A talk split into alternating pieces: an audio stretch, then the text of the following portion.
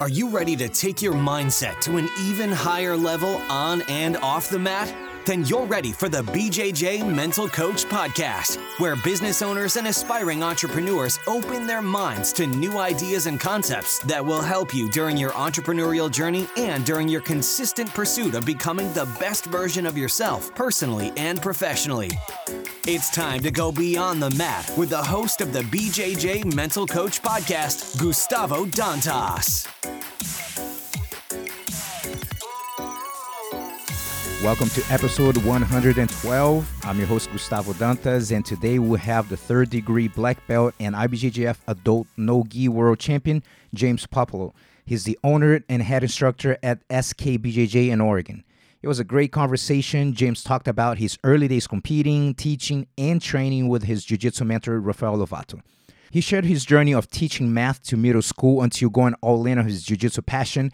He also talked about the importance of the growth mindset believing in your vision, and the title of this episode, Little Victories Build into Big Victories. Stay tuned right after Jiu Jitsu Tribe's message. OSS. The BJJ Mental Coach podcast is a proud supporter of the nonprofit organization Jiu Jitsu Tribe, formerly Live Jiu Jitsu. Jiu Jitsu Tribe supports social projects who offer free Jiu Jitsu classes to unprivileged children and young adults in impoverished communities, inspiring, impacting, and improving their lives, keeping them away from drugs and crime, creating hope, and creating champions on and off the mats. Your donation helps projects to pay for their monthly expenses and facility makeovers. As a supporter, the BJJ Mental Coach donate all the profit of all online courses and merchandise to Jiu Jitsu Tribe. For more information, please visit www.jiujitsutribe.org. Let me introduce you to today's guest, James Puopolo. James is a third degree black belt under Rafael Lovato. He co owns SK BJJ Academy in Oregon with his wife. James was a middle school math teacher before deciding to teach jiu jitsu full time. He's a former no gi world champion, silver medalist in the black belt division, the gi uh, as a black belt in the adult worlds, and a three time veteran of the ADCC. He has three daughters, including newborn twins. Congratulations. And Thank- thank you. James runs his academy with the philosophy of personal development through martial arts. James, welcome to the podcast. Thanks. I appreciate you having me. Awesome. So tell us, man, how martial arts got into your life and eventually jujitsu, if you practiced anything before jujitsu. Yeah, I uh, I used to play traditional sports growing up, basketball and football. And in middle school, my dad had, for whatever reason, we were on a trip and we were going to watch something. And we went down to the video store and we found the UFC, the original UFC. So we watched that, and I was probably 12 or 13. And so saw Royce, and immediately, you know, everyone saw those videos. Like, well, jiu-jitsu is the best. Jiu-jitsu is the best martial art. But there was no, uh, there was no jiu-jitsu where I lived here in Oregon at the time, and so I didn't really think too much of it. So it's weird how those things kind of happen in your life that you don't know the impact till later on. So that kind of planted the seeds of what jiu-jitsu was. And so I still went through high school playing traditional sports. And then when I got done in uh, with high school, I went to college and I wasn't good enough to play at a really high level university. So I ended up going to University of Oregon, but definitely wasn't good enough to play on those teams. Those guys are insane athletes. So I was kind of looking for the next best thing. Like, what am I going to do now? I love being an athlete. I've always been into that since childhood. And so I tried all these different sports. And then I told my dad, hey, I want to I want to try boxing. And he was like, oh, don't do boxing. He was really concerned about me do, uh, getting any head trauma. So he was like, you should see if there's jiu-jitsu classes. And so I was like, oh, that's right. We'd seen the early UFCs. Jiu-jitsu's the best, right? Uh, at the time of martial art uh, versus martial art. And so I randomly looked up at the University of Oregon, the rec classes, they had a jiu-jitsu class. And so I took it and it was just immediate immediate love at first sight. Like the first class I took, it just hooked me. And I had a really good first instructor, uh, Ryan Kelly. He was a brown belt at the time under Megaton, uh, obviously a, another legend. And uh, he'd also had some training with Rickson. And so he was, uh, back then, he, he really could tell you about jiu-jitsu in a way that just got you so fired up about it. And so i i was just immediately hooked. And i still wasn't going too too uh, crazy at the time. I was only training once a week for an hour. And then eventually after a couple terms i went down to the gym that the instructor had ryan kelly and so after that point after about six months then i was training five six times a week just was super into it so that's kind of how how i got my start Right on. When did you get hooked up with uh, Rafael Lovato? Lovato, the way I got hooked up with Lovato, uh, well, the first time I actually ever saw Lovato, I did my first Worlds in 2007. That was the first time I was in America, and I didn't really know, I didn't really know any of the, the people. I was still, I'd only started jiu-jitsu, I was maybe two years in, and I wasn't really into the culture. I just kind of, you know, I was I was into jiu-jitsu, but I didn't really know that many of the guys and stuff. And we were watching the matches, and someone's like, "Oh, that's Lovato." someone from my team and it didn't really register with me they're like oh he's he's american like he's he's really good and then i ended up seeing him win his first black world title first uh, american since bj penn to win so that so i knew who he was so it stuck with me after that and then some of my friends uh, who ran run an academy here in oregon that i connected with uh, through college they had run into lovato at a, a tournament in the Northwest and they got connected and they just invited him out to do a seminar. And they said, Hey, Lovato's going to come out. You should, you should come train. And so I had actually won purple belt worlds before I had trained with Lovato the first time. So I thought I was really, I was like, okay, I'm going to see how I stack up against uh, a black world champion and it was a re-education for sure it was there's levels obviously and so yeah. that was a very humbling experience and then once that happened and i hung out with him and we really hit it off i was i i wasn't ready to jump teams then because i was still with with my team and i was still in the area but it made an impression on me and then randomly we were at a tournament in las vegas i think about a year later and he coached me and so we just kind of, again, made that connection. And then it just kind of fell into place from there that it just, I was like, this is another American. He's big. He, you know, we're, we're, the friendship was there. And so from there, it just kind of took off into being under him. So I've been under him for about 10 years now. So what you did you go did you live at some point in Oklahoma just travel very often how did I go uh, traveling, yeah. A lot of people think I'm actually from Oklahoma, but I've lived in Oregon my whole life, and so I've I've traveled to Oklahoma by far more than anywhere else, uh, other than obviously living in Oregon. So I probably I don't even know countless number of trips, 50 trips over the years. I was going quite a bit. Now that I have my family, I, I can't go as as much. But he'll come out here, and there's a he has a couple of seminar or a couple of academies here in the Northwest, so he'll do a little seminar tour every summer. So we get that time in, and then I'll usually make a couple trips out to, to Oklahoma. So we don't see each other as much as as I'd like, but definitely still that connection's super strong. But yeah, definitely. Obviously, most people who kind of started jiu-jitsu earlier are used to traveling. You just had to travel. There wasn't as much information out there, and so uh, yeah, that's how we kind of uh, developed our relationship more. Going out there and living with him for a couple weeks at a time, and and he's always been real gracious. So. Man, yeah, um, I mentioned before the interview, man, you got a very solid resume with uh, strong competitions. Definitely the Americans that it's able to stand out, and uh, of course, in the sports is dominated by by Brazilians. So, which is which is awesome. Wh- when was the moment that you figured out, like, you know what, dude, I think I'm gonna pursue this. Like, that's what I'm gonna do, jujitsu, and at least the spark came in that you're like, this is what I want yeah, I I had that initial once I took a class like I love jujitsu. As far as a competitive thing, that kind of just fell into place. I had done a little tournament uh, in a small city in Oregon here that I don't even know. There might have been 30 competitors total when I was a white belt.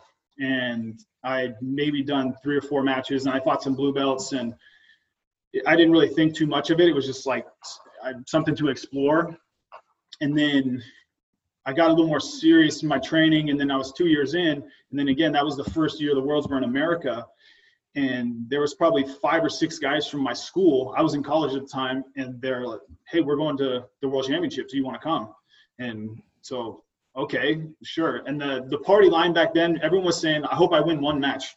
I hope we just win one match at the Worlds." That was always kind of like you hear a lot of the new guys. That's I hope I win. I just want to win the first one, so I you know aren't part of the half that go home without a win. So that was my mindset going down there, and I just went, and I ended up getting second. Actually, I ended up losing to Luke Rockhold in the final, and so it just kind of that once that happened, it just totally changed. I was like, I want to do jiu-jitsu. This is what I, this is what I, I want to do with my life. But back then, it still wasn't it wasn't that popular. You wouldn't you weren't getting into jiu-jitsu because you thought you were going to make money or be famous or anything like that. It was definitely more for the love of it, especially the generation that I learned from and you're a part of. Like it was for the love of the art. And uh, so, but that was the big event that happened in my life when I got when I got that silver at Worlds. Then it was just on from there, where I was just kind of almost too focused on it for sure. Mm-hmm. And let's talk a little bit about mindset com- uh, in competition because I thought found interesting because I I have done the same thing of going to a tournament and I'm thinking about man, I just want to win a match, you know, especially uh I lost a lot in the beginning, so I got to a point that I'm like, like winning a tournament. I just want to win a match, you know, make sure that you know, yeah. uh, get to this side of you know uh, my back at least the first one. But how was the process of you becoming more?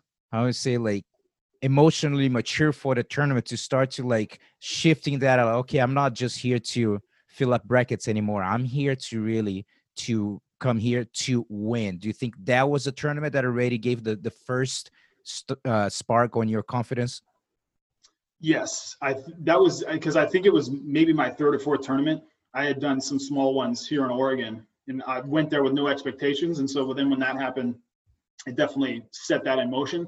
I've always been a very, I was a hyper competitive kid. Uh, definitely, any my childhood friends could tell you stories of me breaking controllers on the video game systems or kicking the ball or just being a horrible sport. So focused on winning, just innately. I think you know, just like a fire that burned eh, just all ever since I was a little kid. So I think they just kind of came together. Was like, oh, this is my new sport this is my new this is this is what I I want to I want to do. And I remember watching the black belts and like I want to be out there. I want to be doing that. And so yeah, definitely that mix of being hyper competitive and then having that early success just it it was the it was like rocket fuel like okay i'm i'm training twice a day i'm i mean like i said to to a fault where i was kind of neglecting relationships and you know, I was in college, so I wasn't really living a college experience. I was just hyper focused on jujitsu. I was still getting my schoolwork done, but yeah, it was that was that was definitely the moment. Yeah, with me is the same way. My let's say my prime time competing, I was in college, and I, I went to college for four and a half years. I think I cannot count five parties that, that I went to in yeah. four and a half years. You know what I mean? Like I yeah really at the I didn't experience the uh, the college lifestyle. And it's very I went to college in Brazil, which is very different. Of course, people party too, but uh, very different than than he what I see. I'm like a mile from ASU, so I know. Yeah, I was gonna say in Arizona, that's Ooh, yeah, that's prime time down there. I know, man. I don't know how it is for you, but I have lost so many good talents. The people that start first year in college, I'm like, man, this dude is doing so well. Second, yep. third year, and then fade away, get caught up in a party, and I'm like, dude. Yep. Get a girlfriend, and then never see him again. Yeah. Man. Part of the jiu-jitsu, part of the jiu-jitsu journey for sure as an instructor, it's always frustrating when you see those people with the with so much so much talent, and then there's there's always a lot of reasons that people mm-hmm I don't know about fall off the wagon, but they have they pursue other interests. And yeah, it's it, that's what's interesting about being an instructor too is the people who will surprise you, where you don't True. really see them. True. You know, they just kind of show up. They don't seem very competitive. They're not really, and then all of a sudden, just a, a switch flips and they're the best guy at the gym. So that's yeah, that's always interesting. But yeah, it sounds like we had a, a similar college experience. I was yeah. I was much more focused on arm bars than parties. So yeah, for sure. So how was your transition between brown and black as far as competition goes and and emotionally speaking also like did you feel that when you got there you belonged there or did you second guess you know like right at the beginning because it's a big jump because now even if someone um that has been doing well on the color belts And now you're hitting guys that have been on the road competing as black belts for many years so yeah. how was that transition for you yeah that's a great question because i i definitely had there was a there was a mental gap that happened for for me where i kind of came up idolizing yep. all these different black belts Yep. And then to be there, it just I didn't felt I didn't feel like I belonged. And so those those first few years at black belt were definitely in my mind again being hyper competitive like I need to prove that I belong here. But then at the other end of the thing, kind of I I mean I've fought a lot of really high level guys, especially early on. I had some matches with Rodolfo, Andre Galvao, uh, Bernardo, Faria, like a lot of the top guys early on in my black belt and obviously those guys are legends for a reason, extremely talented. I don't think I gave myself the best chance to win because mentally it was I was already that was oh this person is this they have these titles, so it was definitely an adjustment. I think training a lot with Lovato and Xande and Saulo prepared me for sure for it uh, a lot. Obviously, those are some of the best ever. So to know that they're behind me, but I had a pretty rough adjustment. I definitely had some times. I remember one training session that I had as a brown belt with Lovato that we trained for probably two and a half or three hours, and we were partners the whole time. There was six of us training. Everyone partnered up. I'm with Lovato, and we started with like 20 minutes of takedowns, and then we were drilling, and it just went. And then we started doing rounds. And by the end, I was just totally broken. I think we did a 10 a 10 minute uh, round to finish, and he must have tapped me 15 times. I mean, it was like insane. I was just broken. And I remember driving home because I was at my friend's academy up on the coast. So it was a couple hour drive home. And I was seriously thinking of quitting jiu-jitsu because I had that again hyper competitive kind of perfectionist and just well I'm I'm never going to be on that level. I'm never going to be able to so what why even why even try if I if I can't be that good. And so it took me the drive was good. It was good, like nice rural drive, chance to kind of reflect, and then obviously no, that you don't you don't quit in those sort of moments. You either lean in, yeah, and you know go through the fire, or you you step back. And so that was definitely a time where okay, I want to I want to push through this, and I want to see this out. And it was uh, definitely a pivotal moment because I had had success at the lower belts. I had won worlds at Per purple. There's there's a, there's there's a reason. There's there's a technical and there's an experience factor, but there's also that mental side of things, and everyone approaches that differently. I think that's why when you see some of these guys who can just come in and they're in their first or second year and they're just amazing, it's it, you really as as a black belt competitor can obviously just sit back in awe because there's to be able to do that right off the bat is is special. So it, t- it definitely was not my path. I had to take it took me a while to to be able to mentally approach it do you remember w- what it was a moment as far as an event that you felt like a switch that you felt like wow you know like more like a, the validation of i belong yeah i feel like a lot of that too which makes sense with goals is you're, you're taking these little stair steps up and i feel like i've just continually had those whether it comes from uh, the business side of things or the competitive side of things. And i remember one really important moment was in the 2012 Worlds. So that was my first Worlds as a black belt. I I got I submitted someone who was high level who had placed in the absolute as a black belt before, and that uh, I was like, okay, I tapped someone who is a heavyweight who is a really good competitor. Okay, I do belong. Okay, there you know there's so you get that little taste of success, and then it's like okay, and I was able to kind of build off that for sure. So I think though you, you, I find those even in training. You know, I can remember the first time I ever tapped out a black belt. It was so impactful in my mind that it's like those sort of things they just show you what's possible. So it's like yeah. if I can do this once, then you know I can take that next step and keep keep going. And I think those little victories are are really important throughout your journey, whether you're training or competing. So I think that was a, a really big one to just yeah, just like okay, it's it's possible and uh, continue to to to work and, and progress and you know we can take this higher. Right on. Now let's talk a little bit more about your career as an instructor as a business owner. So let's go first. When did you start running your own classes? So i, I opened my academy in 2011 so i was still working as a school teacher. I was teaching middle school math at the time. And I was when I started training. I started training in college, so that uh, I was training in Eugene, which is about an hour south of where I lived.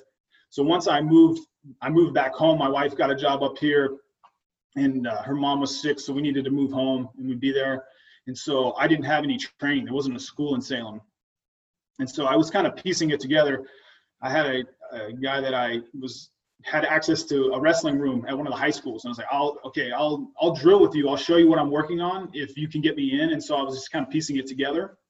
And then I would drive down to Eugene on the weekends to train, but it just wasn't possible to do every, every night, obviously working and, and doing that. So that was kind of the initial idea. Well, at least I'll have a place to train which is is not not a great reason to open a business. it's like I'll have a I'll have a place I'll have a place to, to at least do jujitsu because yeah. uh, the amount of obviously work that goes into it. So I kind of had I was naive, you know, 23, 22 or 23. I'm working full time. I can do everything. This will be you know I'll have at least a place to train. And then everyone does the math, the classic math. Well, if I get this many students at this much, I'll be making this. Wow, that's a ton of money. I'll be I'll be set. Obviously, getting the students is much harder than it sounds and there's a lot of reason you know that number that you come up with when you multiply it, it, doesn't stay there. It, it, it, there's a lot of things that start bringing that down that any uh, business owner will attest to. So yeah i just kind of i think looking back at it if i had known what i had known now it almost would be wouldn't be good because i would have been more hesitant. Whereas that being naive i just oh i can do everything. like it will work out. And luckily I was able to get into the business, open my academy. Uh, it wasn't that expensive. I had a, uh, another friend that I opened it with. And so we kind of went in on it 50 50. And that was a, a, learning experience as well. Going and just just being raw for business and just any I mean any endeavor that you start out with, obviously you're not you don't know what you don't know, and so you kind of have to figure it out. And so that's kind of how how my academy got started and then it kind of just slowly pro- progressed from there. And how was the decision of you to stop teaching to go full time? Because this, you know, as uh, many people who are listening to the podcast, a lot of people that are like on, you know, are into entrepreneurship. A lot of people are in a, in a situation of about to pull the trigger. Do i go full time? Do i wait? How long do i do both? So that it is a, a, very tough decision and each one needs to know when is the right time to do so. And that's interesting that uh, i always when i talk about this. I remember gary vaynerchuk talking about this once uh, people ask him oh for people don't know just check him out. Gary at gary v is a great um, entrepreneur aggressive entrepreneur guy yeah he'll get you motivated ideas. for sure yeah, and someone asked him when is the time, and then I never forget he said, "Look, when you feel that you can't breathe anymore, you're feeling suffocated, that you're like, I just can't do this anymore. I gotta do it, you know." And that's the moment that each one needs to know, you know. So how was that for you?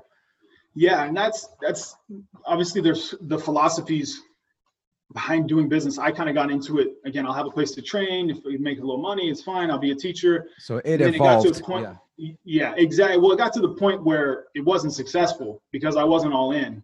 And my my friend that I partnered with, we had very supplementary skills. We were we had the same skill set. And so, and I was working full time. He was living in another city that was a whole experience too. That like I really hurt our friendship because I didn't know what I was doing getting into it. We weren't, and it just wasn't taking off. And I was putting a lot of time into that, and I couldn't train, and I was still working full time. And I just got to the point where I got I sat down with my wife, and it was I either had to go all in, or I either had to to buy his half and just go all in, or I had to sell my half and just have it be okay. My job is to teach, and I do jujitsu part time. And Lovato, uh, definitely credit Lovato pushing me because and, and mentoring me because I I was on the fence and he's just like you you have to do it. You you have to go all in. You're you're gonna regret later on if you don't go all in. And that was the thing about teaching where I knew my wife was still a teacher. She had health benefits. So that was obviously, you know, I kind of had that safety net. She was very supportive of me doing it. And I figured if this crashes and burns, I can always go back. But you can't really, you know, if I if I if I don't take the chance and then later on, if I'm gonna think about it, you might as well just do it. And so two years into or about a year and a half into the in the gym, that's when I made the choice where I was like, okay, this is it's it's not sustainable. We got to go one way or the other. And so uh, I I bought his half, and we just I, I went full time. And it was it it started taking off with me being full time, all my energy focused into it. It still was fairly small. Jiu-jitsu obviously has been growing a lot in popularity through the UFC. Yeah. Uh, and so that that part is obviously helpful for what we do. But then after a few years, it got to the point where there was another jump where it's like, okay, my wife is working during the day, I'm working at night. This is this is kind of unsustainable. So there was another moment there. And I think personally, especially at Jiu Jitsu Academy, having having that female touch really helps. And she had very complementary skills to me. So she she handles all the back end stuff, all the appointments. She's great with the kids, great with the parents. And so she just kind of took all the stuff that I wasn't good at off my plate. She does the marketing. And so it was really allowed me to focus on teaching. And that was really, that was when things really took off. And so she's been full time. This will be year five or six. And this is year seven or eight for me being, I don't know, the years fly by. Uh, but yeah, so, so that, that was another big, big moment that, and yeah, just again, gotta, gotta burn the ships and go. So yeah, you mentioned something that I was going to ask you to expand, and you already did, but I want you to expand even more because it said right in the beginning. I have even people talking about this, and I went through this experience too of your partner. You guys have the same skills, and that's a big issue. Big mm-hmm. issue that, you know, like you said, you had no idea. I had no idea also. So, what kind of advice you can give to people that are thinking about getting to a partnership with someone and you've seen it you know how that how important that is. And my wife now she helps me too with the business the same thing you said it's very very interesting. Very similar how she can you know i i can do back end stuff but ain't my strength. You know what yeah. i mean? It's yeah. now uh, it's kind of like it's different. So it's not my strength. So, what kind of advice you can give to people planning on going into business with someone related to that, to have someone that can complement the skills that you don't have? Yeah, I again, you it's it's funny because it's like a jiu-jitsu tournament too. You always learn the move that you needed like the week after the tournament, yeah. right? okay. And so I feel like that happened for me once I started getting more serious. Okay, this is this is my life's work now. I'm not just teaching. I'm I'm I'm going to run. Uh, I'm going to be a martial artist full time. And how do I basically make my academy what it can be? So seeking out resources and business classes and those sort of things. And I don't know. I'm sure you've heard of the E Myth. Yes. Yes. book. I, mm-hmm. I would recommend that for anyone who's thinking about starting an academy. I that might be the the first book I would recommend. It talks Very a lot true. about the difference between having uh, I think the, the vignette that they use throughout the, uh, the book is there's uh, this woman who's really good at baking pies. So her friends convince her, hey, these pies are amazing. You should open a pie shop. And the author is talking about the diff- there's a big difference between making good pies and running a successful pie shop. And we don't think about that.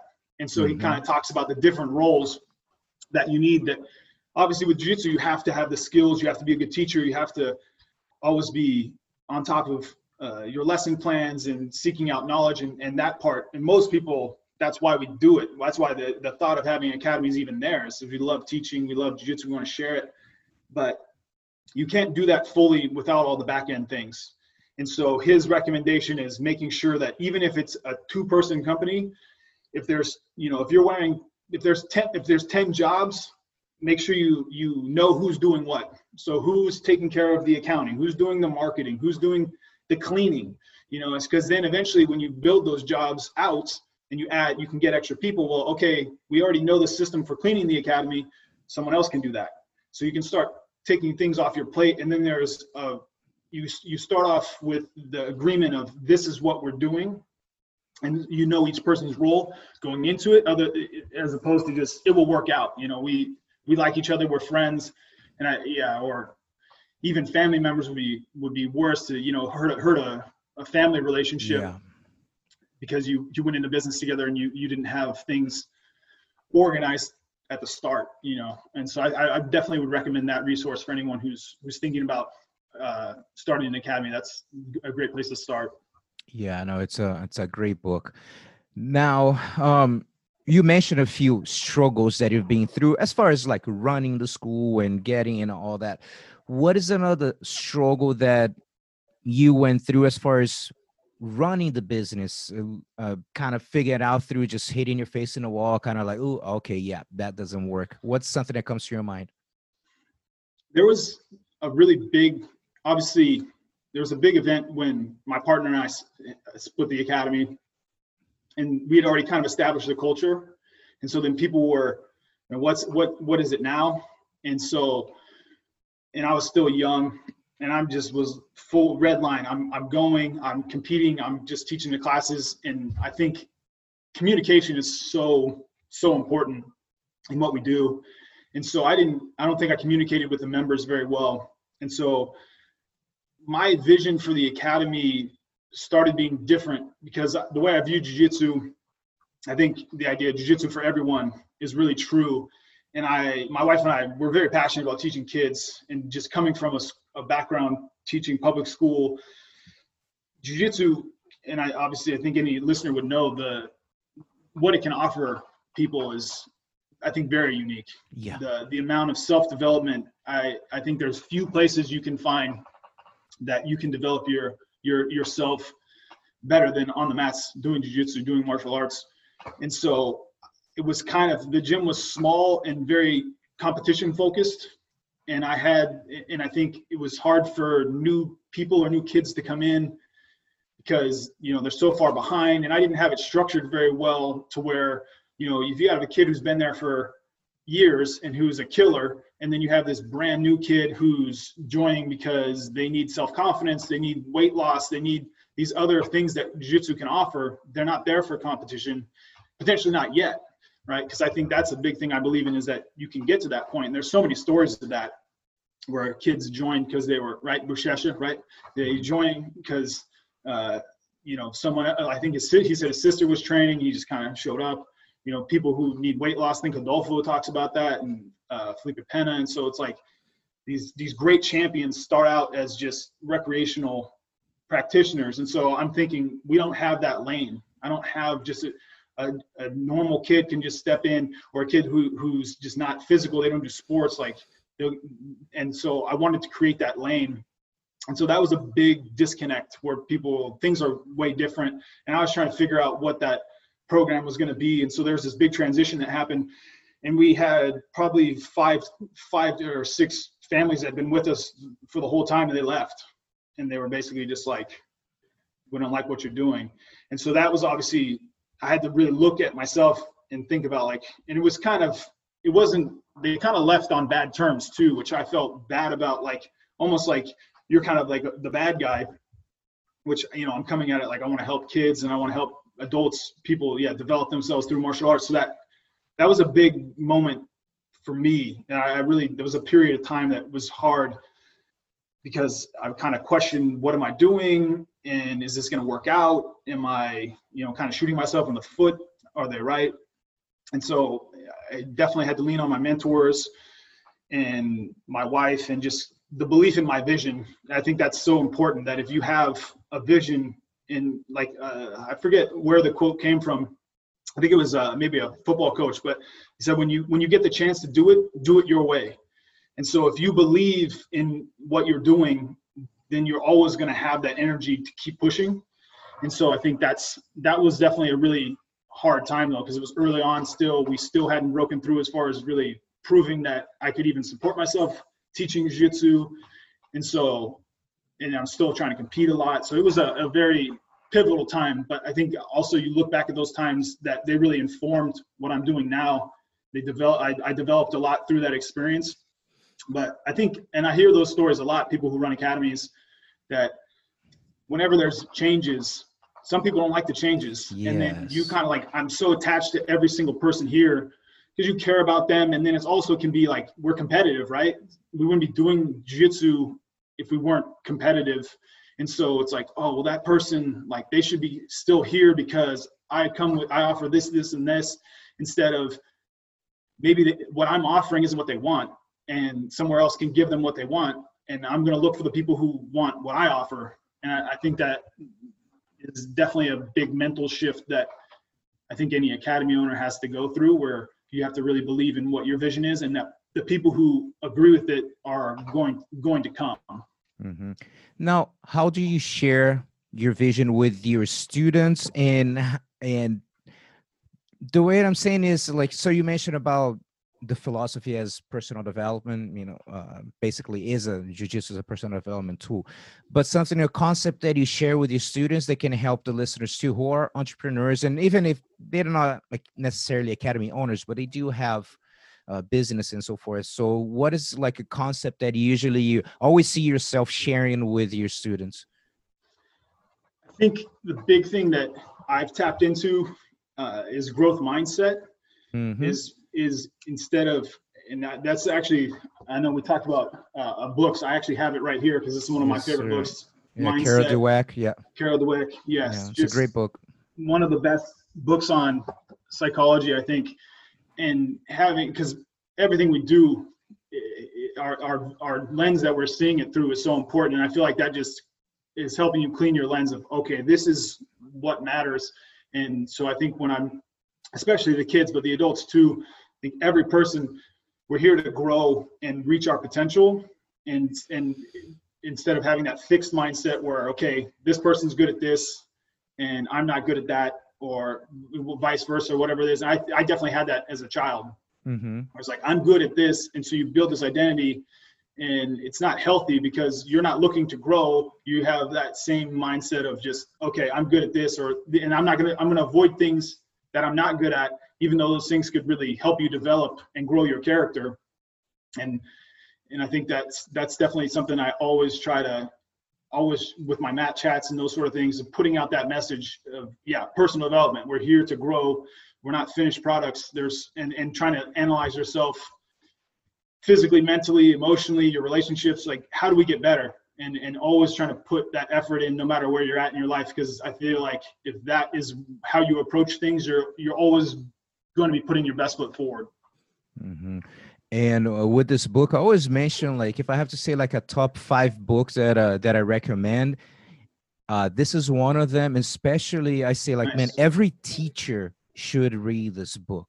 Any kind of teaching. I mean, it would be good for you know everyone, but I'm saying especially if you do some type of teaching, man, it's uh, it's a very powerful book. Uh, mindset, uh, Carol Dweck and I listened a, few times, have an audiobook too, and great concepts. And man, I feel that there are moments in our day that you are will lose focus, and suddenly you just kind of navigate through the fixed mindset during the day, maybe a day that you're feeling a little more down, whatever. Next thing, you need to catch yourself. So you're like, wait, wait I'm tripping. Wait, wait, no, you know. And sometimes you need to be very aware because you can fluctuate. It's not like I wish I can say that I'm I'm 100% growth mindset at the whole time. You know what I mean? I'm not a machine. It would be yeah. nice, but we all have bad moments that we unfortunately we kind of like. It's a tough moment right now, you know, and then definitely, and it's a it's so easy to get caught into the fixed mindset, right? Yeah, I I totally agree. I think I love I love listening to it uh, there's a chapter on sports. I love listening to that before I go if I'm flying to a competition. Like okay, like you said, like you need those refreshers. Yeah. Again, like you need those ba- those mental baths. Okay, what am I? What what's the point of what I'm doing? It's not so like, and I know you've talked you talk about it. It's not, and and Saulo talks about this a lot. He really helped me a lot with my mindset. You know, there's a difference between a winner and a champion. And just because you have a medal doesn't mean that you're a champion because champion is that's it's your it's a lifestyle it's a philosophy it's the way you present yourself it's the way you treat other people. And and the medal might be a representation of that but it's not the same thing right? And so you want to be developing your character to to do that. And i think yeah with with all the stuff going on with covid it's definitely been a time to to reflect and again how can we use this time to reinvent ourselves to better ourselves to to think about what's next to help other people. And yeah i think that's yeah i, I love that book.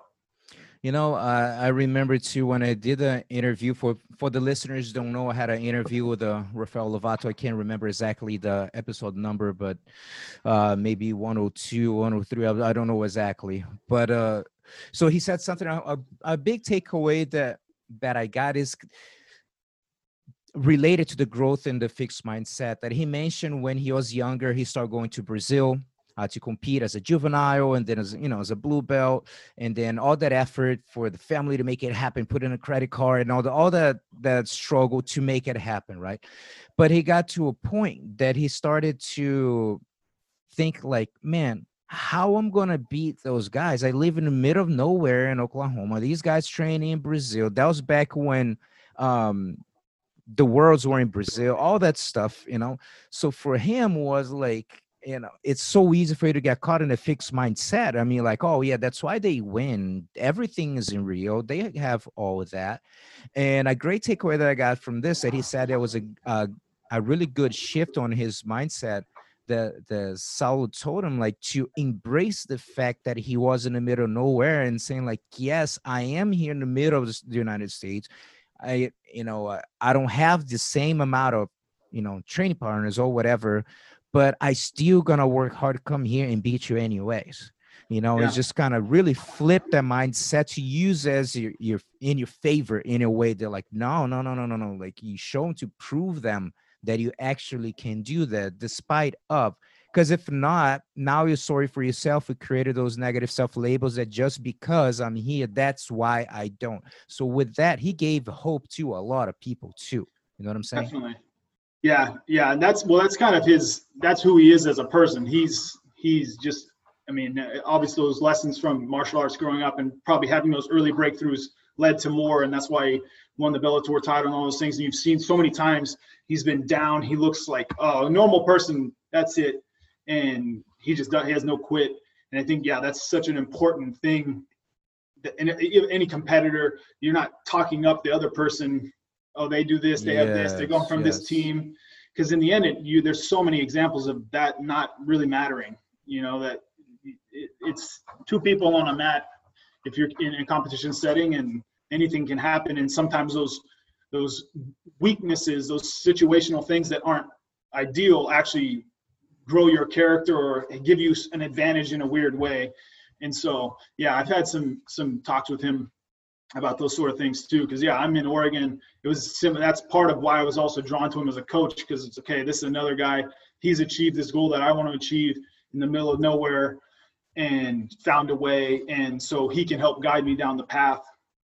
And so yeah, I think those those, those sort of things is yeah, try to try to flip it and use it use it to your advantage for sure. Like yeah, he um and what we we talk more um we're talking to one of the I think that I can't remember the, the the title of the interview, but it was something about investing yourself because that's something that uh reflecting on his his interview and that's what i came up with the name. It was something about investing yourself and that's something yeah, I that, think that's the title. Yeah and that's something that i think you picked up uh, from him to probably naturally blood, being influenced by him too. When I say invest in yourself, because in the beginning of his jiu-jitsu career, he invested a lot traveling to Brazil. I mean, going to Brazil every year is not cheap. It's not like he came from money, you know. So investing, investing, investing, and he got to a point that he needed to run the academy.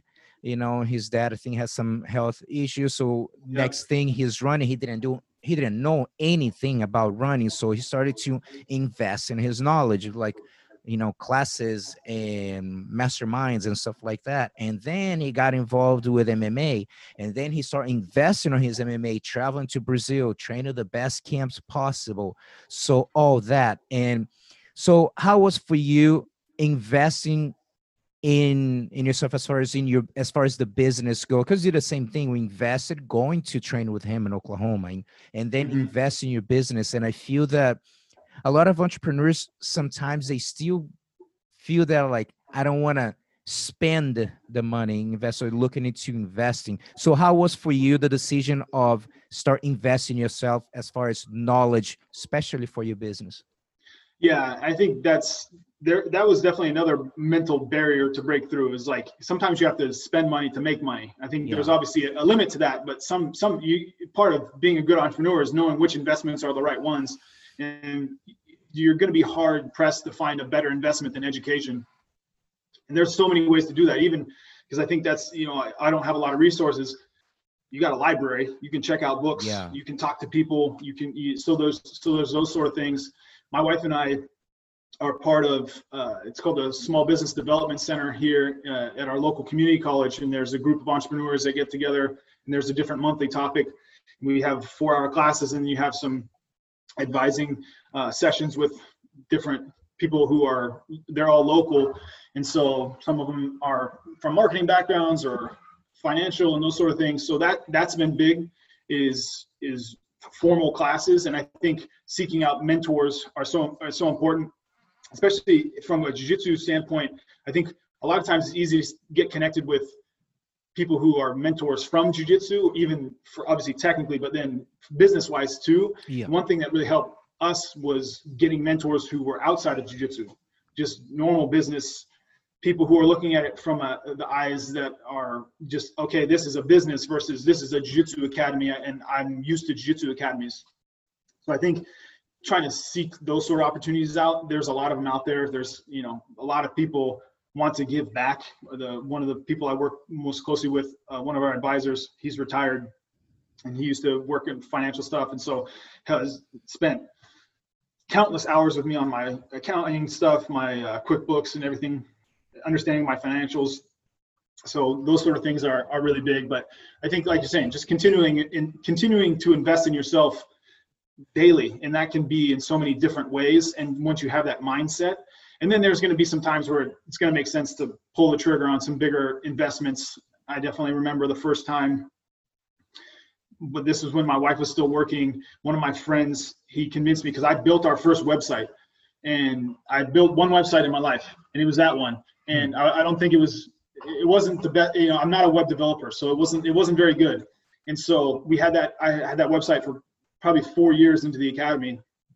And then all of a sudden he's like hey these this is a website company. They built my website. It was really really successful. Should really think about it.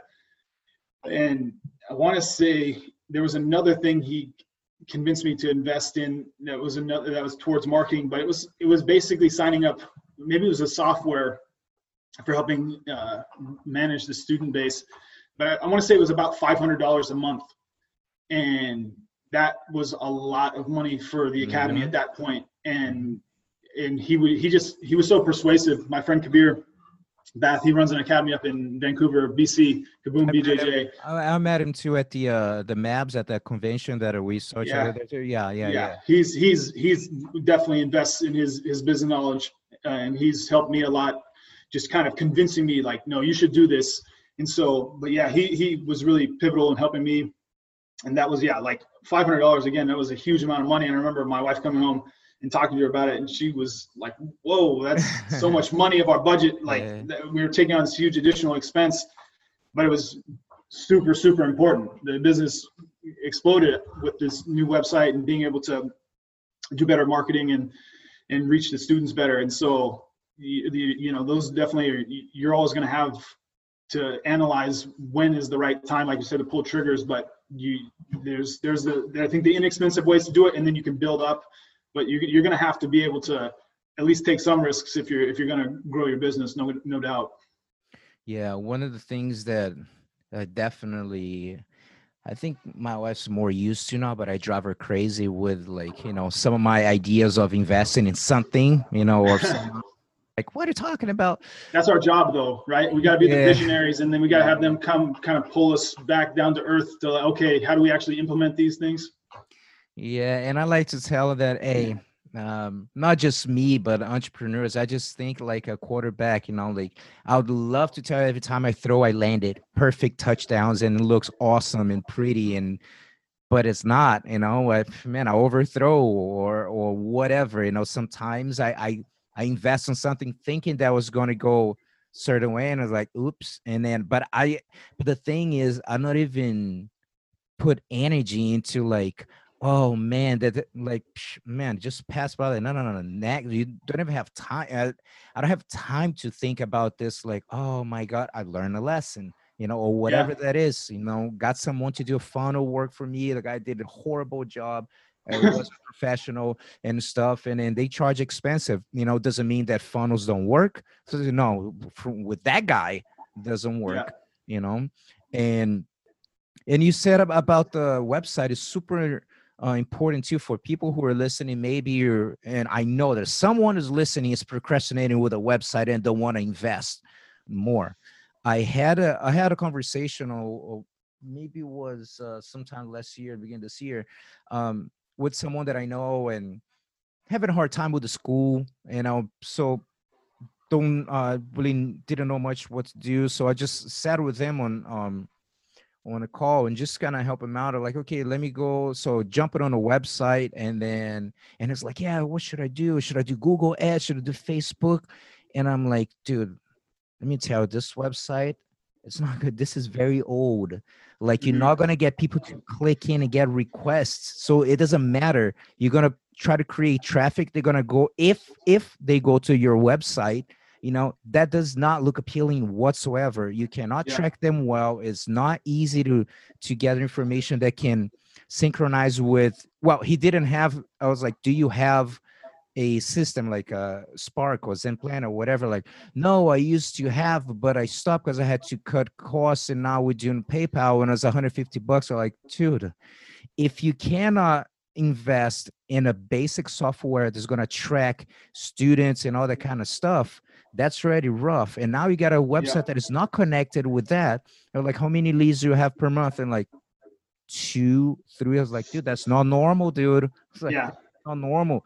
Like you're gonna have to uh, again, uh, market muscle is like 300 bucks a month or whatever. Like, but like the possibility that you're gonna have of people finding out about you and contacting you, of course, you still gotta do your good job with your, you know, the systems that you have at your academy but if people are not even interested in click on a thing or it's not even convenient how you click what is it, it you know it doesn't look appealing at all so i feel that this is the part that uh, that people need to take that ri- risk but like 300 like you said for some people 500 bucks it's and i understand it's it's not that it's 500 bucks and it's nothing but that 500 can double triple and yeah. more and more so quickly that's the that's the thing about business is that small investment could be you you know how many times could it multiply yeah that's what's interesting about jiu-jitsu too is it, i don't I, I can't think of another sport that's more connected to the internet i yeah. mean jiu-jitsu and the internet you you have so much of it is you know obviously you know something like ADCC. Most people are not buying a ticket to fly out to ADCC to watch the matches. It's not you know it's almost more like surfing. But being able to how you present your business uh, online is so so important. And so yeah, having those and that's the thing is like I'm not a I'm not a web developer. And so how you go about it there's a lot of different ways. You can hire private you can you know i think that's for us we just kind of went with a, a service to start with because we didn't have anything. And that was so great. And then now we've been working towards okay now what should we work with a private web developer to develop it more so it's more customized and those sort of things? And you can start making those decisions. But yeah how you how you how you market online and present your business online is yeah so important so important for what we do and one thing that I noticed, I, I moved to the United States in 1999. So I started running my program in Arizona at this academy, AZ Combat Sports, MMA gym, uh, in 2000. So back then was Yellow Pages, you know, like the oh, yeah. internet, the internet yeah. wasn't that popular. You know what I mean? People were not used to like research so so much in that. So it's very interesting how I saw like the trend like changing. This is just Gustavo's opinion. I don't know if it's affects just my opinion of seeing like the changes of when TUF the ultimate fighter came around there was a shift in like you know in the in the jiu-jitsu awareness that kind of Definitely. stuff yeah but before people used to say like location. Yes you need this here you need location.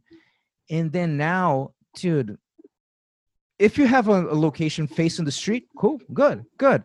But ain't the most important thing. Like i i my school in a way faced like a, the university drive which is a street of the asu mm-hmm. i have like even before covid like one walk-in a month yeah two yeah. everyone is google. Near me. That's it so yeah, they will no. find it. I've had that same that same experience. My my first because I, I have two locations here one on the north side of town and one on the south end of town. In our first location is it's not it, it's kind of an office-ish building but it doesn't face the street. It's on it's on a main street but it bisects it so you can't really see the business. But yeah the walk-in traffic was never it was once again once we started being able to develop uh, develop our online marketing that was really when things started to change. So when we opened up our second location our second location is in a warehouse. There's like eight eight spots in the warehouse and we just have roll top doors and it's just a shell. We have mats two bathrooms and a front desk and it's just it's just jiu-jitsu and it's been really successful just doing that. So I, yeah i agree.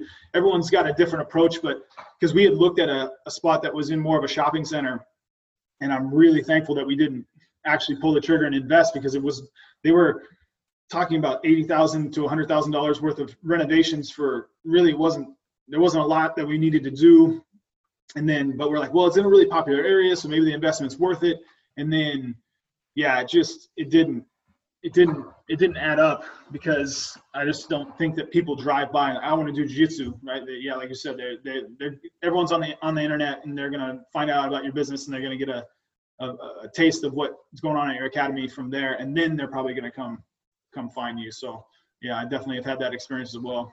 Yeah, I nowadays, especially with, I remember like this is probably what I think I was in in Hawaii 2008. So a uh, friend of mine uh, that used to teach there in a MMA school and stuff, and then great black belt, great knowledge, and the program very small. And I'm like, man, I'm ashamed. This guy's awesome. You know, he's got great jujitsu. You know, like, and and so I, I was still like I, I, was running already a school for a while, but I'm still I'm still learning too. Of course, always learning. But I asked him like, "How's your website?" I'm like, "Yeah, we're working on this guy that I know said is going to do it." I'm like, "Dude, you know, uh, nowadays especially, and that was ten years ago. Now even more, but you you watching UFC and then Joe Rogan's talking about, yeah, it's got great jujitsu, jujitsu, jujitsu, and people like, man, jujitsu, what what is that about? let me see jujitsu near me, you know? Mm-hmm. And then now is the same thing. Man, I get every week, I got students from Jocko's podcast and nice. uh and Joe Rogan's. Always like, yeah. yeah, I know they're always talking about it. So I've been curious. And then so I I get a lot of people actually from there. And then you search, and if you're doing a good job online, and if you pick up your phone or you reply the emails when you're supposed to you know they they will come and now it's so yeah man the the importance of back it's funny because me being brazilian know a lot of brazilians too when when came to the us especially in late 90s came a little entitled as like well just from brazil people should be you know just flooding here and train with us you know yeah and it doesn't matter your titles where you're from you know like is that how good is your work? How is your location? Is it clean? Is it convenient? Like, you know what I mean? The whole package, right? Yeah, that's what that is definitely something that's very interesting. Is yeah, you'll find it's people aren't always attracted to to all the titles. Some people are, but again, that's I think the very thing small that I learned crowd. through my journey. Yeah, it's it's most people want, like you said, a safe, clean, fun environment that they can they can work out in, they can learn, they can grow, they can socialize, they can get all the benefits of jiu-jitsu. If it's your kid, a sport, of course, you want to know that they're in good hands, that they're looking at people that are role models, people that are treating them fairly, holding them to high expectations. And so, yeah, those are, the, yeah, the titles, like you said, that doesn't, it's not as, not as important. I've yeah. definitely found that myself. I don't, I don't think it's as important as but, but obviously a lot of people who get into running an academy we come from a competitive background so we're Mhm. thinking well if you're the best competitor then that means you will have Yeah. the best you know most people more people want to go to your academy and yeah that's in the business world that's that's not always that's not always the case Yeah, and I always say that, man, um, jujitsu is still new in the United States. Let's be honest, it's still like relatively new. So most people are still finding out, find starting to find out about jujitsu. Do you think they know what IBJJF means? you know what I mean? yeah They have no clue, you know. So I talk with friends of mine like Vitor Shaolin in New York, and it's said like, dude, most people come in, they have no clue who I am. You know what I mean? It's well they don't even know what the difference between jiu-jitsu and karate is a lot of people will tell their kids like oh i want to do karate and they come into the jiu-jitsu school uh, yeah it's and i think that's the, the more you can think about it especially for the kids it's to broaden your your your mindset that we're not even necessarily competing against other jiu-jitsu schools because that's even a smaller niche than you would think. Yeah. i think for the adults they they're, they're a little more aware and it's starting to again become more aware uh, for the general public for kids. But really it's i want a quality activity for my child to do. Should they do soccer? Should they do swimming? You, you know dance whatever it is we're part of that. And and i think that's the thing about jiu-jitsu is if you offer jiu-jitsu the benefits i don't think that there's another sport that stacks up because Mhm. again the physical and mental development and the fact that you're also learning self-defense you the community aspect the socialization the discipline it's it's it's the complete package and i think again that's what we're really big on trials is like getting the people in get the kid on the mat see the see you know, Yeah. do the test drive you're going to see what jiu-jitsu has to offer. I think it sells itself but yeah you got to be able to get people in the door. And again how do you present the story? How do you tell? And i think that's one thing for for us the marketing side of things. I again i I, part of the I think the strength and the weakness of my wife and i is we don't come at it from a business perspective. We just come at it from a te- more of a teacher's perspective that we're here to help these kids and help develop the adults and and that sort of thing. And so it's not everything's about how do i make the most money off of this Yeah. or that or the other. And so yeah i think that's it, it definitely is is interesting when you when you take a step back and the average person who's coming in and that's why like i said at the start i i one of the struggles was changing from i want to have a school that is a lot of or there's a lot of competitors here. It's no i want kids to be able to come and adults to be able to come and develop themselves have a recreational path. I think judo does that way better than we do. There's a lot of different ways you can participate in judo and it doesn't have to mean you're being a world champion right? You can you can give back to the academy in a lot of different ways. And so i want to obviously have a path for the competitors but i want to have a path. I think there's a much larger portion of people that just want to do jiu-jitsu you know two to three times a week and for you know see your kid grow and develop and be able to learn and like you know the idea that no means no, my no means no because I can do jiu-jitsu I can stand up for myself and all those those those things that we want and that the competitive side of things it it, it appeals to a, a smaller portion of of people than I think we we think of coming from a competitive background ourselves.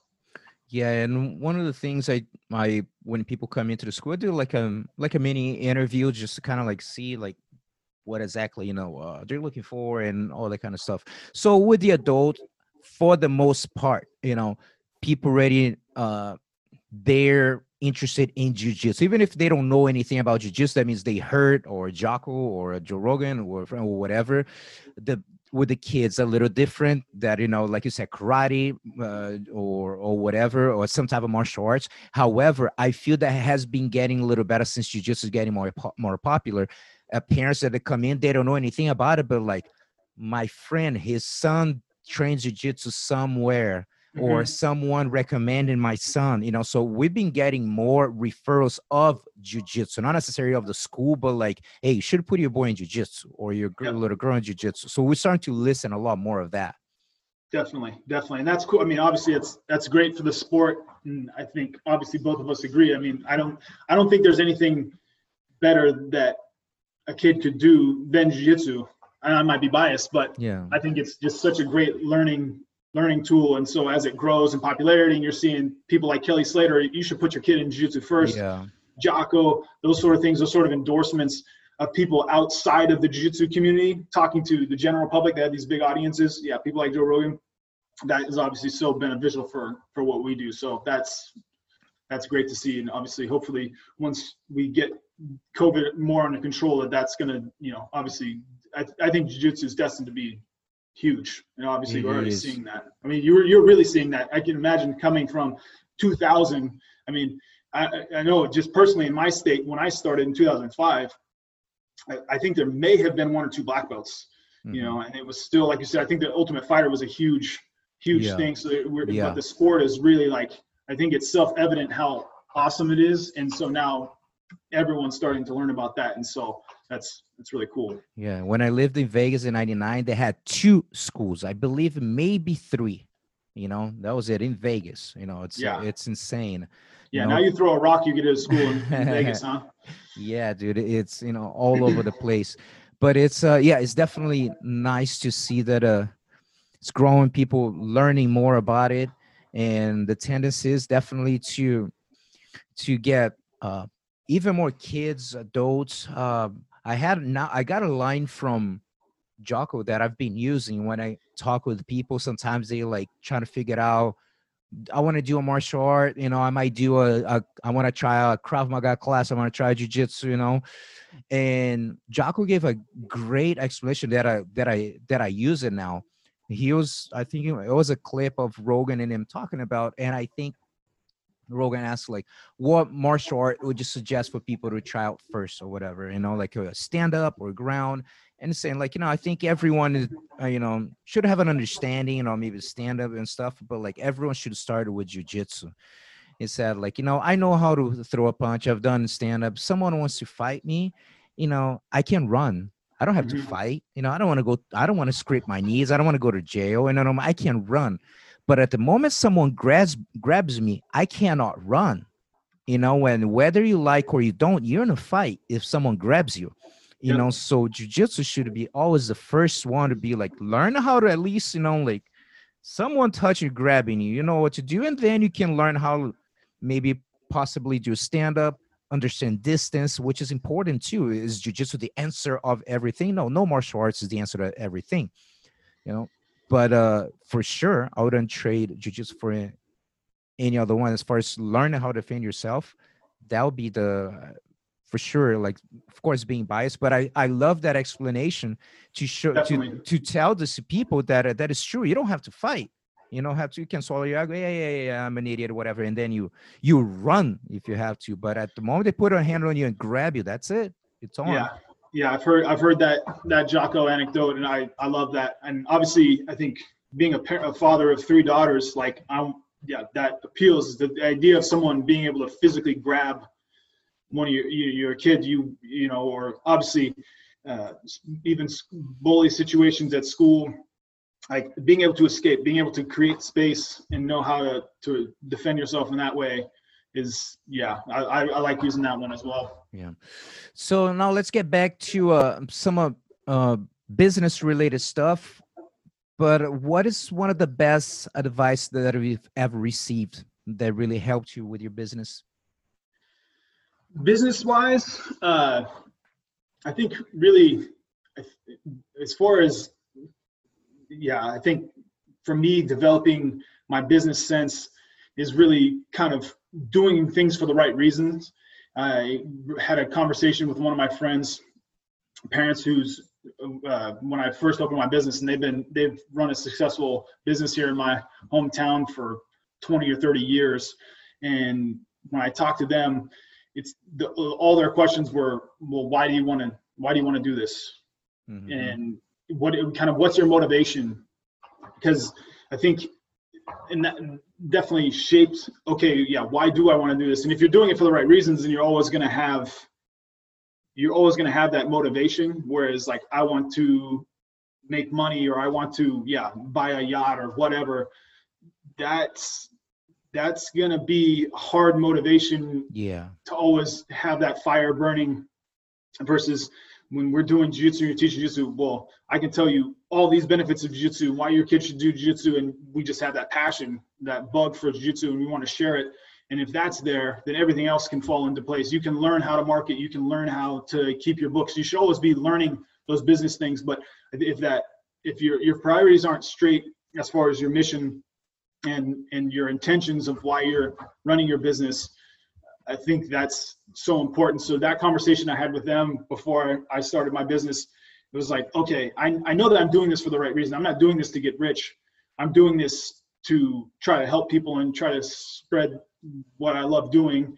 And i think that's that that's definitely been really really good advice for me to yeah continue to follow. Because obviously there's always like we talked about there's there's those setbacks there's those times where it's like this isn't working. I'm not sure i'm going to be able to support myself mm-hmm. doing this you know is it is the work is the juice worth the squeeze? All those sort of things that happen along along the way. And that if you you're, you're more focused on why you're doing it then you can figure out how to do it i feel like. No absolutely. And just having that balance of the intrinsic and extrinsic motivation because if it's just the extrinsic like you said you buy the yacht and i have this and i have that but the in- intrinsically it's like the motivation you're doing something that you don't like and then at one point it's just man no especially if the results are not coming right away. You know what i mean? And they probably won't. Yeah, exactly they probably, they probably won't. Yeah. And at the same time if it's just intrinsically and then you're going to be a hippie you know that's nothing wrong with that. But if it's okay it'd be like i'm doing this. It's just your hobby but that's what if that's what you want okay but don't expect to make money and maybe support your have the lifestyle that you want for you and your family definitely so it definitely having that balance of the intrinsic and the extrinsic motivation yeah and i think i feel like that's also interesting that was another mental barrier that that I had where I oh I'm doing this for the right reasons. I felt bad raising the price. I felt mm-hmm. bad oh, like being able to just accept trying to make money doing what mm-hmm. we're doing and you know this is a business also and so there's all there is that tension there too it's like you said you could you can just you know what's that's the difference between having yeah a hobby and having a business is that you can actually support yourself and your family and at the end of the day and there's nothing wrong with having hobbies if you want to teach for a hobby that's mm-hmm. there's there's no reason to do but i think yeah like that's definitely that's a really good point to make that there's also you, you need both you need both yeah. for sure and uh, uh sometimes i tell people too you know like if it that's what that is no bitching is allowed you know what I mean? Like if it that you chose that, that's a path. Yeah. Okay, but it can be like, man, I never have money. Well, okay, no, no, that's a path you chose. Yeah, that's what you chose. You know, so so be it. You can always change, but um, so what advice would you give to the young James when you start your school? There will be many of them. It would be a long conversation, but yes. what's what's something that pops to your mind? I think it a lot of it gets back to the growth mindset. Is is don't not expecting too much too soon and mm-hmm. understanding that you're going to have to grow from this experience to try to reach your potential. It's not just going to happen. You're going to have to it's the same and i feel like that's what one of the beauty beautiful things about jiu-jitsu and I, I feel like tony robbins talks about this he says that your 20s should be spent trying to master something. And i feel like that has been such I kind of fell into that, but I started doing jiu-jitsu when I was almost 19 and just became hooked on it. But the process of going through jiu-jitsu and trying to be a successful competitor has taught me so much about all the other endeavors. Yeah. And I think business being being one of them. But I think just young James is a little too thinking things were going to happen sooner than they were, being naive about kind of again being able to divide up who's doing what what's what's the actual plan? Not just hey we're going to do this and it will work out. Like what's what's the plan to from getting from a to b? How are you going to educate yourself? You know what resources are you going to use to to grow your own knowledge so you can give back and grow your school and, and figure out how to run your, your business better? So i think a lot of those those those same themes who are your mentors right? Who who are you following that have gone down this path that are going to teach you. Because i feel like that's the thing is a lot of what we're doing if, if you have the will to be good and you work hard you can make it happen but you're going to have to have those people that that you can follow. And resources like this where you're, you're getting getting this advice and from from people who've, who've taken the path. So trying to be i think from a business perspective I don't think I would. My younger self was as focused on that because I think obviously I didn't know that I was like my job. It was kind of like as clear as far as like, am I doing this because I want this to be what I do professionally, or is this a club? And so probably being a little more planned out would would yeah. But I think that's probably just what would your you know being in your 30s what would you tell your your younger self? Is like probably yeah have what's the plan here? Yeah. You know? Yeah and like you uh, you mentioned basically having the patience to to like calm down you know uh because there's there's one i have a podcast in portuguese too and uh, it's more jiu-jitsu competition related and i have this question at the end that i ask about what are some of the biggest lessons that competition has taught you right? And of course there's tons of them lessons that you use for your life.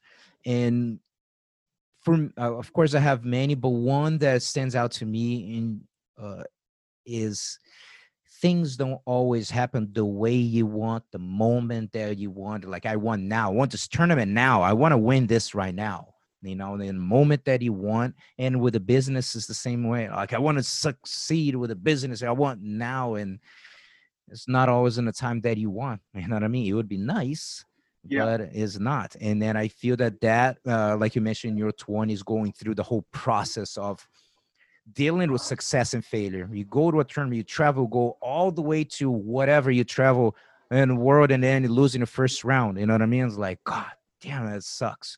You know yep. what I mean? And has happened with me. Just travel different country and then you lose in the first round and you submit and it's like, really, that just happened. Yeah. You know, when you question yourself and all that and all those lessons. We can say priceless, be like, well, there's a price. It was expensive, you know. but, but yeah. you know, the but seriously, like the priceless of like, yeah, that flight back it's it's horrible you know what i mean? But that's the moment that you grow so much. We we sometimes you don't see it we can see when we're going through but definitely years down the road like yep yep i, I can see the lessons there you know? Definitely definitely. So uh, we're getting close to the end of the interview, and I know that we're recording this in October of 2000. I like to mention the dates too because people might be listening to this 10 years from now and also that's the year of uh covid you know the madness. So yes. what what uh we got excited going on? We have of course you have your twins so that's super exciting. Definitely. And what else you got going on as far as plans? I know that you reopened the school slowly right now in october 2020 but what's excited right now? Exciting. I think well yeah i mean that's obviously what we have to i think we part of the growth mindset and stuff we were talking about too is like staying inspired. So I, this has been such an interesting time because i've never really had a time in jiu-jitsu where it's just been like full blast working full time doing the academy trying to trying to do tournaments and training it's just been full blast for 15 years. And this is the first time where i've really had time to take a step back because yeah even one academy is doing stuff okay but now we need two. And so this has been an interesting time, even from training perspective, from a life perspective, kind of just slow down and just yeah, the the value of having a little bit of a, a time to renew and a time to relax and I feel very refreshed. Like I'm very excited about being able to actually teach jiu-jitsu full contact again. I'm I'm in Oregon, so everything's still functionally shut down. We have non-contact classes going uh, that mm, so we're we're probably have about 15 to 20 percent of our students from Man. where we're at before covid who are still participating every every week. So it's tough. I feel i feel obviously again blessed because i've had my academy for 10 years so i've been able to save for a rainy day and and i'm i know that i'm gonna i, I guess i feel like i'm retre- have retreaded my tires. Like i'm i'm ready to hit the ground running. I'm really excited to get back to competing it's been the longest stretch I've not competed since I became black belt.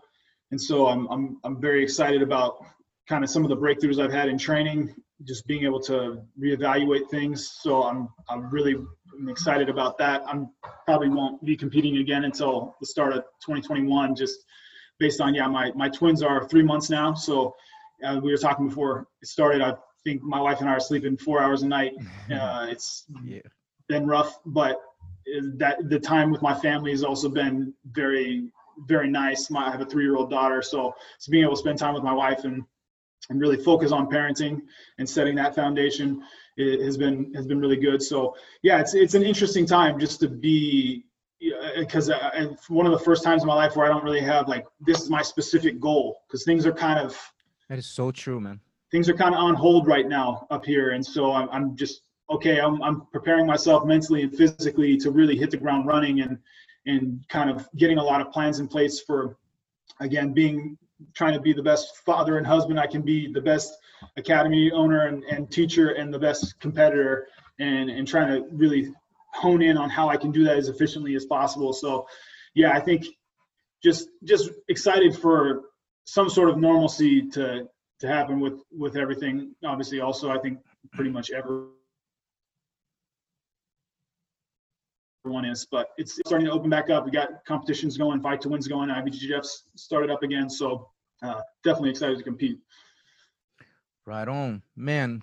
Great to chat with you. I resonated so many things that uh, that he said. You know, even right at the end right now too about this is the first time in my life that is now like goals and stuff. It's just everything's just we've been more and more we've been listening to being present, being in the moment, have you know the that book the the power of now uh, so uh, i think this is the i don't know it might be the first time in if ever i don't know that i'm like in that mode of being more present what's going on and always like what's the next big challenge what is the next thing the next yeah. big thing so uh, definitely that's the positive side of covid for for my mental and emotional health has been that for sure or like awesome. sitting back and reevaluating, appreciating more things that maybe I did not appreciate before, you know, and uh, being more in the moment. So I'm definitely, uh, besides, of course, the the downside of the, the business with that, but I feel that has been a great time for me to to reevaluate, and I feel that hopefully a lot of the listeners have been able to reevaluate a lot of stuff too. So James, thank you so much, man, for for your time. I appreciate it. Awesome. Yeah, I appreciate you having me on. It's a great conversation. Always good to see you. Good to connect. Yes, sir. Take care, everyone. See y'all soon. Nos. Ossa. We're glad you were able to join us for this episode of the BJJ Mental Coach Podcast, but the lesson doesn't end here. Watch the videos and download the audio of the 10 mental mistakes BJJ competitors make and how to avoid them for free when you subscribe to the BJJMentalCoach.com. Don't miss the chance to find out what might be holding you back from being your best self on and off the mat. That's the BJJMentalCoach.com.